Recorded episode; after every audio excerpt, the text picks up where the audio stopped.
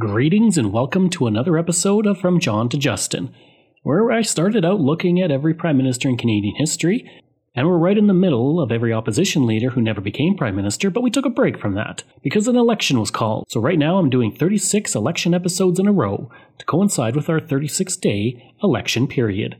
If you want to support the podcast, you can for as little as $3 a month. Just go to patreon.com slash CanadaEHX. You can also donate to the podcast by going to CanadaEHX.com and clicking donate.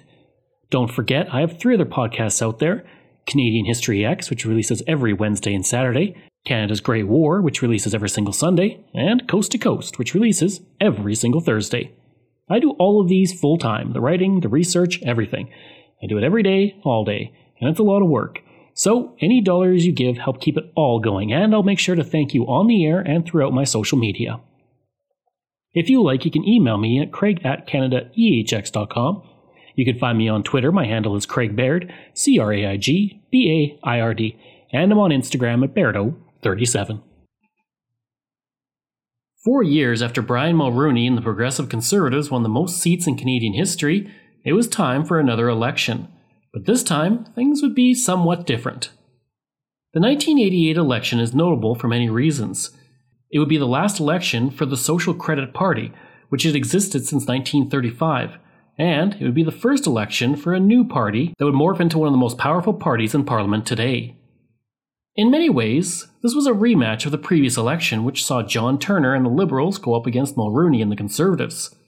The two would go head to head once again, but this time Turner would fare much better. The 1988 election is often called the free trade election because the issue of free trade with the United States dominated the campaigns. It had been roughly 70 years since free trade was last an election issue, with the Liberals supporting it and the Conservatives opposing it. This time around, the tables would be turned, and it would be the Conservatives pushing for free trade. Going into the election, the Progressive Conservatives were dealing with a number of scandals, and their popularity was beginning to fall. In fact, in March 1987, Mulroney's approval rating would hit a low of 17%. The Liberals had spent the previous four years rebuilding the party, with Turner putting extra effort into building up the provincial wings of the party to make gains in Anglophone provincial legislature across the country.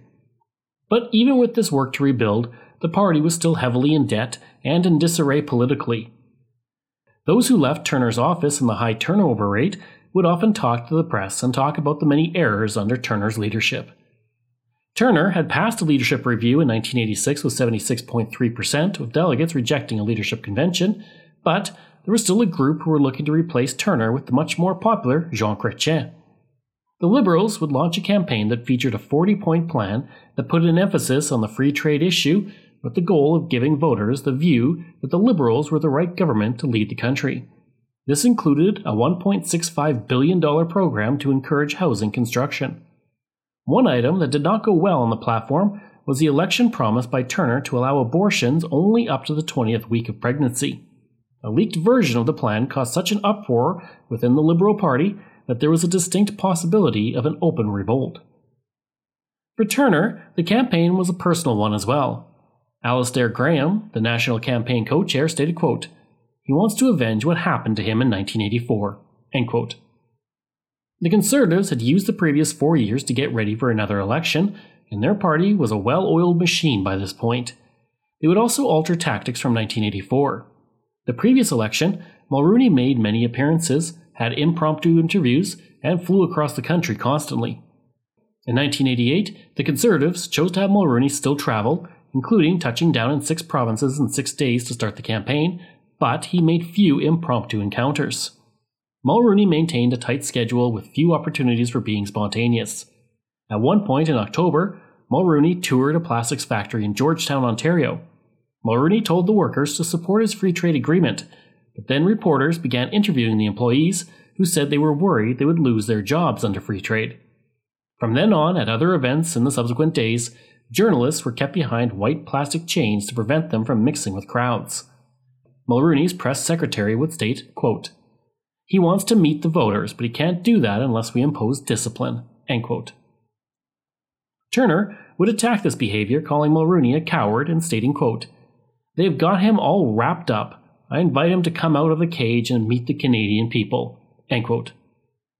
At the start of the campaign, the Liberals had their backs to the wall, polling in third place at 25%, with the NDP at 29% and the Conservatives at 42%.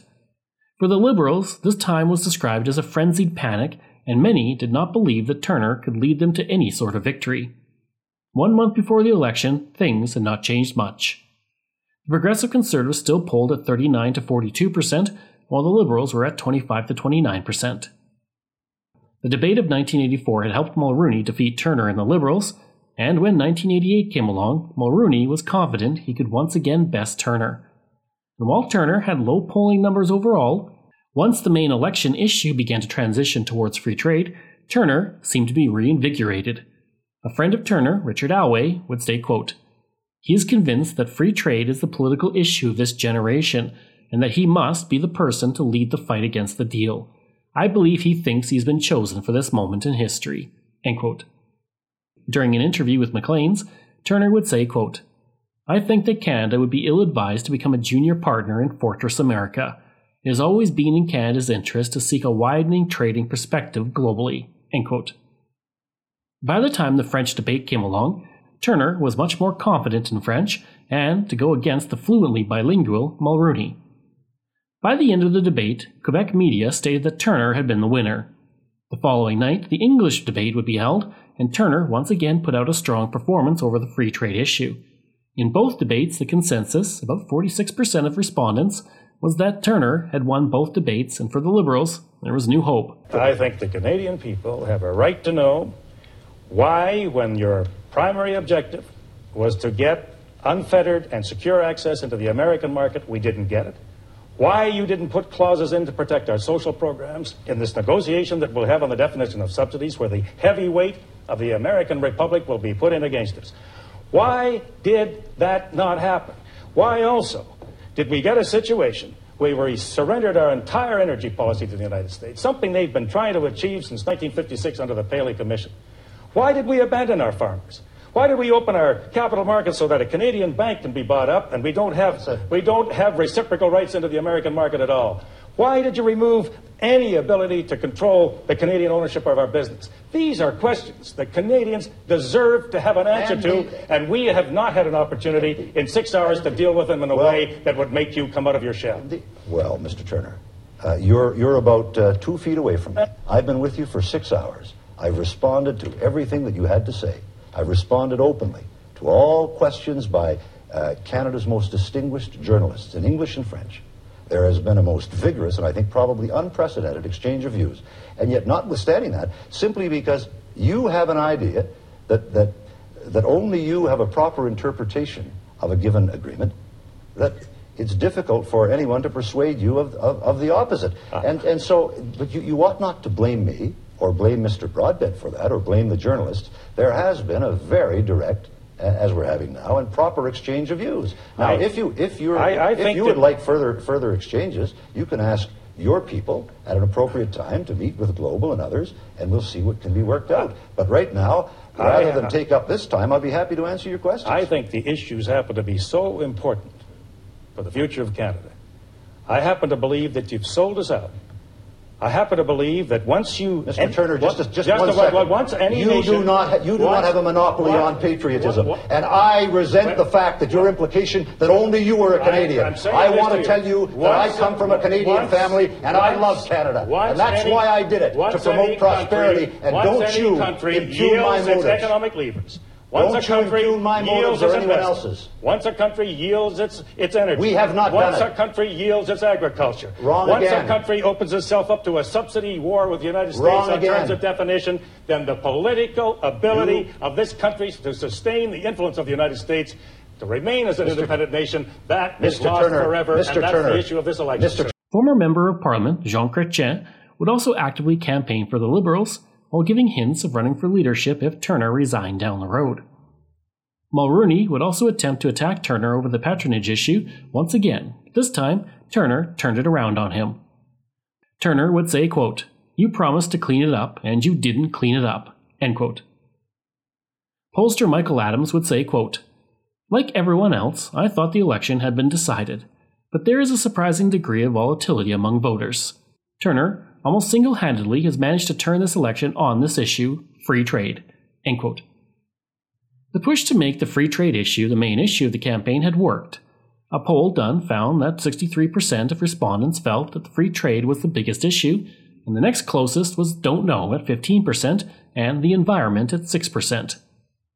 Mulroney would tell Maclean's a week before the election, after he was asked if he regretted not explaining the free trade agreement better, quote, These things take on a life of their own. The issuance of a writ is like a hanging in the morning. It tends to focus the mind.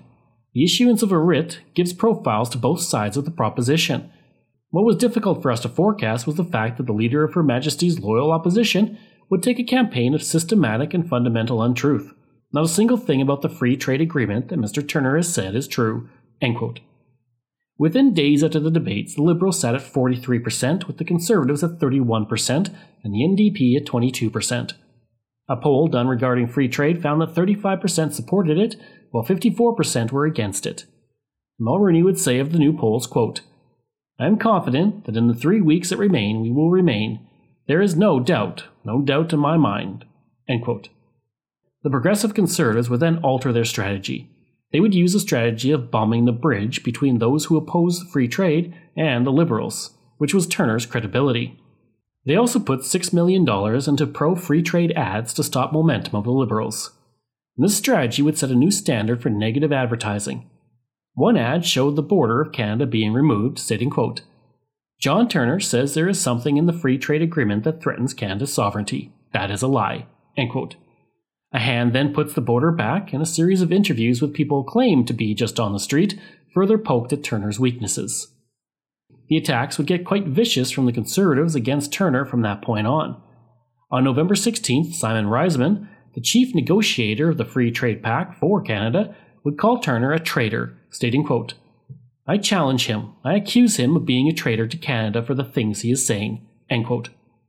Turner would respond to this, stating, quote, it's obvious Mr. Mulroney and those who advocate the trade deal with the United States have lost the battle and have lost the debate for the minds and hearts of Canadians, and now they rashly and desperately descending into personal attacks against me. I have never challenged the Prime Minister's patriotism. I just challenged his bad judgment. While the Canada Elections Act only allowed political advertising in the last four weeks of the campaign, the formula for allocating time was based partially on political standings and the number of seats being contested. This gave the Progressive Conservatives a distinct advantage. The party received 195 minutes of paid airtime, while the Liberals received 89 and the NDP had 67. Turner would respond to the ad stating, quote, Every day, Brian Mulroney and his ministers become more shrill, more desperate. Every day they become more confused more contradictory, more incapable of justifying to Canadians why Mr. Mulroney signed this miserable sellout of a trade deal. We will leave you with some of the images of Campaign 88, the players and their scripts, images that will endure long past Monday. I'm Barbara Frum. Good night. The key question for the electorate will be who can best manage change in the years ahead? This is more than an election. This is your future. Bravo. All right. The decisions made that affect the people of Canada and their future ought to be made in Ottawa and not in Washington. They wrap themselves in the Canadian flag in the hope that you won't notice that they're naked underneath. The Americans can change their law without consulting us, and we are bound by it under this agreement.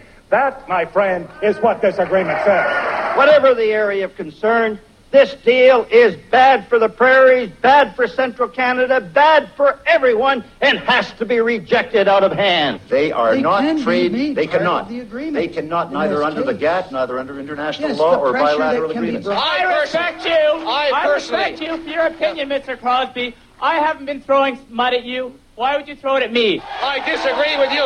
Completely disagree with you. And I'm not going to. And let me tell you something else. Loudmouth. L- loudmouth. I will. Oh, I'd love to have a date with you. Now get her out of the way. When is, may I ask you this? May I ask you this? When is the last time, sir, a prime minister has sat down with you and listened? to Okay, that's fine. I'm delighted. All right. But I want... Their game plan is in shreds. They're desperately scrambling for something, for anything, to confuse and to frighten Canadians into going along with the trade deal. I think we've had a very good debate. On the trade deal was a, a, a, a very, very substantial failure, and I'm sure that the people of Canada watching it tonight will have reached that conclusion. I don't think he understands the agreement. I think it goes far beyond trade. I think it uh, opens Canada up to surrendering one by one our levers of economic uh, independence, our energy, our agriculture. Mr. Turner says that the cause of his life is to tear up a treaty. The cause of my life is to build a nation.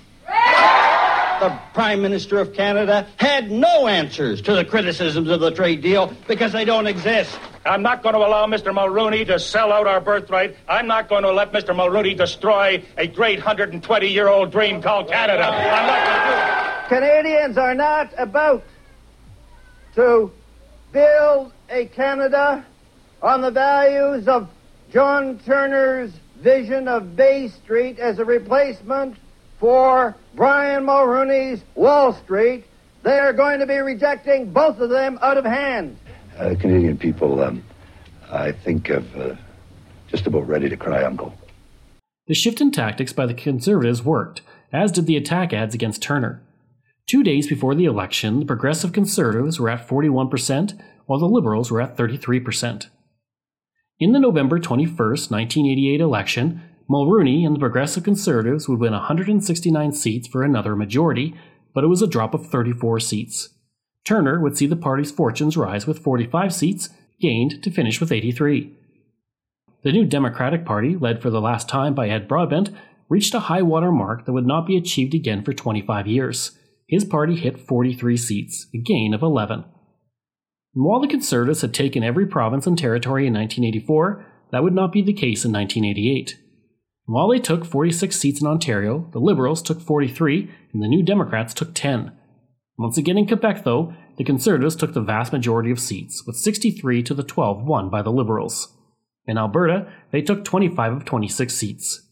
Those were the only provinces that went solidly for the Conservatives, while the party picked up several seats in British Columbia, Saskatchewan, Manitoba, and the Maritimes, but they were comparable to the seats taken by the Liberals and the New Democratic Party. This majority win by Mulroney made him the most successful Conservative Prime Minister since Sir Robert Borden, and the first leader of any party to win back to back majorities since Louis Saint Laurent in 1949 and 1953. Upon his win, Mulroney would state, quote, So now it is time for healing in the land. Irrespective of a party preference, we are all Canadians, and we all love our country, Canada. Canada has today chosen to indicate its pride, its realism, its maturity, and its self confidence. Turner would say in his speech, quote, I have promoted my vision of a strong, independent Canada, a Canada in charge of its own destiny. I have done so with all my vigor and all my strength. I have no regrets at all. The Green Party would take part in its second election, but would win no seats, despite increasing its vote total by 50%. And while the Social Credit Party would never again take part in an election, this was the first election for the new Reform Party, which was formed out of Western Canada and made up mostly of former Progressive Conservatives and Social Credit members. Led by Preston Manning, the son of Ernest Manning, former Premier of Alberta, it won no seats, but that would soon change for the party. Only four months later, Deborah Grey would win her seat in a by election in Beaver River, Alberta. Turner would leave politics in 1990 to be replaced by Jean Chrétien, who would lead the party back to glory. As for Mulroney, this would not only be his last election, but it would be the last time the Progressive Conservatives would ever win an election again. A lot would change by 1993, and for the party that had existed since the 1940s, this would be the last bit of glory it would ever see. One last fact this election would be the last time to date that the voter turnout would be above 70%. It hit 75.3%, while 1993 only reached 69.6%. I hope you enjoyed that episode of my look at the 1988 election. Tomorrow, I'm looking at the 1993 election, an election that changed Canada forever. If you like, you can email me at craig at canadaehx.com. You can find me on Twitter. My handle is Craig Baird, C R A I G B A I R D, and I'm on Instagram at Bairdo37. Again, if you like, you can support the podcast through Patreon. Just go to patreon.com slash CanadaEHX. You can support the podcast for as little as $3 a month. You can also donate to the podcast by going to CanadaEHX.com and clicking donate. And I'd like to say thank you to all of my wonderful patrons, and if I mispronounce any names, I do apologize. Steve Pakin, Matthew Gartho, Lionel Romaine, Dr. Bob Turner, an anonymous patron that I truly do appreciate, Doug Campbell, Reg W., Deborah Carlson, Francis Helbling, Nick Zinri, Shannon Marshall, Clinton Martinez, Dimitri Chauve, Aaron O'Hara Myers, Robert Dunseith, Todd Casey, Catherine Roy, Luke Guess, JP Bear, Jason Hall, Phil Maynard, and Iris Gray. Information from Dynasties and Interludes, Maclean's, CBC, Canadian Encyclopedia, Ottawa Citizen, and Wikipedia. Thanks, we'll see you again next time. Hi, it's Shauna, and I might be a bad parent because my kids think french fries are vegetables. Hey, it's Ryan, and I might be a bad parent because I went out for wings when my wife was in the hospital after giving birth. Johnny here. I might be a bad parent because in my house, the tooth fairy gives pocket change. But we're not alone. Len emailed us and said his six year old daughter's Tarzan moment going from love seat to lazy boy by curtains made him more proud than any dance recital. and Andy left his two year old at the rink. All right, guys, I'm sure we're not alone. Like Andy's kid. For stories and confessions like this, make sure you check out our podcast. It's called Bad Parents, and it's available wherever you get your podcasts. I left a glove at the rink.